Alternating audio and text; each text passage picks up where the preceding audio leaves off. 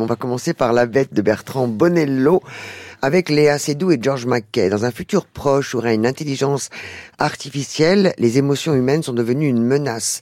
Pour s'en débarrasser, Gabrielle doit purifier son ADN en replongeant dans ses vies antérieures. Elle y retrouve Louis, son grand amour, mais une peur l'envahit, le pressentiment qu'une catastrophe se prépare.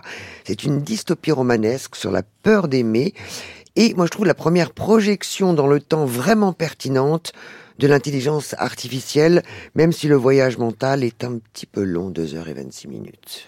Ah, moi, je m'y suis bien senti, si je puis dire, même si c'est un propos souvent rugueux. Hein. C'est d'après Henry James euh, et un, un, un, titre court, formidable, qui est un, court récit qui s'appelle La bête dans la jungle, qui avait d'ailleurs inspiré en partie François Truffaut pour La Chambre verte. C'est pas innocent parce que François Truffaut est une des références de, de Bonello, qui n'en manque pas, qui va voir aussi du côté de Lynch, enfin, qui est un cinéaste cinéphile comme il en est peu. Et de ce point de vue-là, euh, je crois qu'il faut pas s'en plaindre.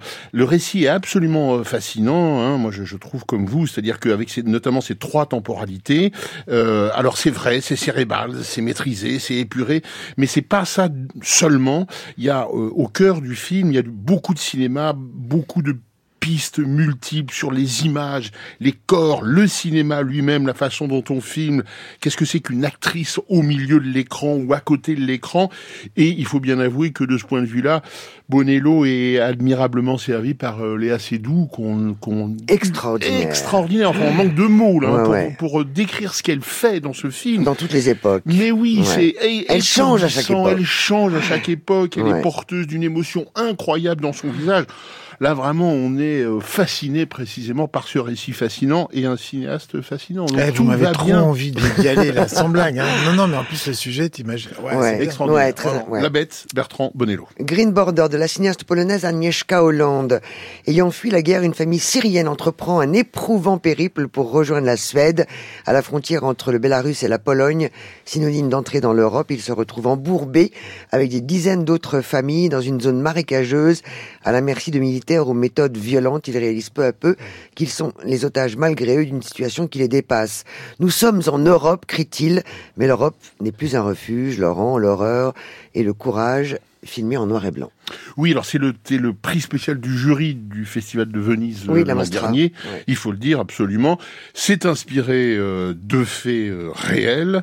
Il faut le dire aussi. Mm. Et ça se place dans le propos de d'Agnieszka Hollande, qui est une cinéaste engagée, militante, concernée. Elle filme caméra à l'épaule. On a presque l'impression d'un d'un documentaire embarqué. Il faut bien dire d'ailleurs que dans son pays, la Pologne, quand le film est sorti, elle a été la cible des ultra conservateurs qui n'ont décidément pas effectivement aimé son, aimé son propos. Alors elle est aux côtés des différents protagonistes successivement, les militants, euh, évidemment les migrants, les travailleurs associatifs, les humanitaires, évidemment les gardes frontières. Euh, ça n'empêche pas, ou peut-être c'est un peu à cause de ça, que parfois le film prend des allures un peu didactiques, c'est-à-dire on sent qu'Agnieszka Hollande a vraiment envie de tout nous expliquer, de tout nous montrer c'est devient un peu pesant. On a, on a, envie de dire, bah oui, c'est normal, c'est la situation qui est pesante. C'est vrai, parfois on aurait l'envie de, de, décrocher un peu. 2h27, 2h27 le film, c'est ça durait comme le Bonello. J'ai eu un peu plus l'impression, au bout d'un moment, d'un trop plein pour le film d'Agnieszka Hollande. Le Royaume de Kensuke, c'est un film d'animation en 2D signé Nell Boyle et Kirk Hendry. L'histoire est super. Michael, 11 ans, parti faire un tour du monde à la voile avec ses parents, avant qu'une terrible tempête ne le propulse par-dessus bord avec sa chienne Stella. Échoué sur une île déserte, comment survivre? Un mystérieux inconnu vient alors à leur secours en leur offrant à boire et à manger. C'est Kensuke, un ancien soldat japonais vivant seul sur l'île avec ses amis les orang-outans depuis la guerre. Il ouvre à Michael les portes de son royaume et lorsque les trafiquants de singes tentent d'envahir l'île, c'est ensemble qu'ils uniront leurs forces pour sauver ce paradis. Un film comme une ode à la nature et au vivre ensemble, Laurent.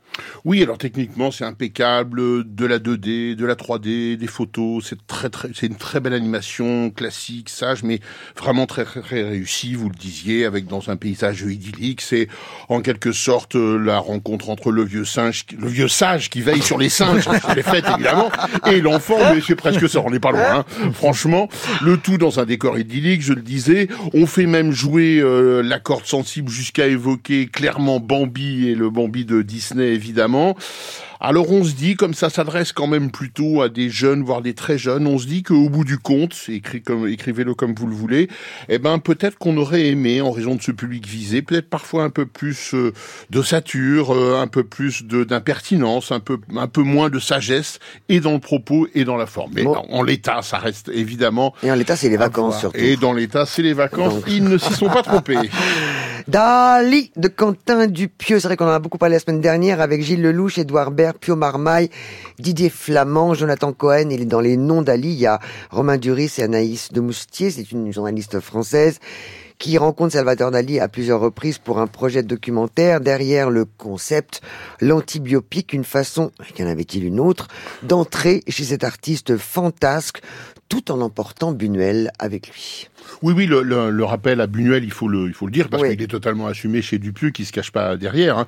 Le Buñuel, on disait même euh, la semaine dernière, euh, sans oublier Jean-Claude Carrière, qui était pour beaucoup aussi dans ces films-là et dans ces récits un peu dingues, qui n'arrêtent pas de, de, de s'arrêter et de reprendre. Ça, Dupieux le fait effectivement très très bien. Oui. Une grande reprise, un grand cinéaste, une grande actrice, c'est Bellissima de Lucchino Visconti. Est-ce que vous l'avez vu avec Anna Magnani, André? Oh non, on raconte l'histoire, Laurent. Mais 1951, vous n'étiez pas né, André. Vous ne l'avez pas pu l'avoir vu. Mais non. C'est un... mais évidemment, c'est un film sur le cinéma euh, et le miroir aux alouettes que, que, que constitue ce cinéma pour cette mère qui essaye de faire euh, adopter par justement Cinecittà sa, sa fille. C'est une Magnani à la fois en roue libre parce qu'on sait que euh, Visconti lui a, lui a carrément presque cédé les clés du film, en tous les cas des Et elle joue cette mère euh, à la fois courage et outragée de façon incroyable.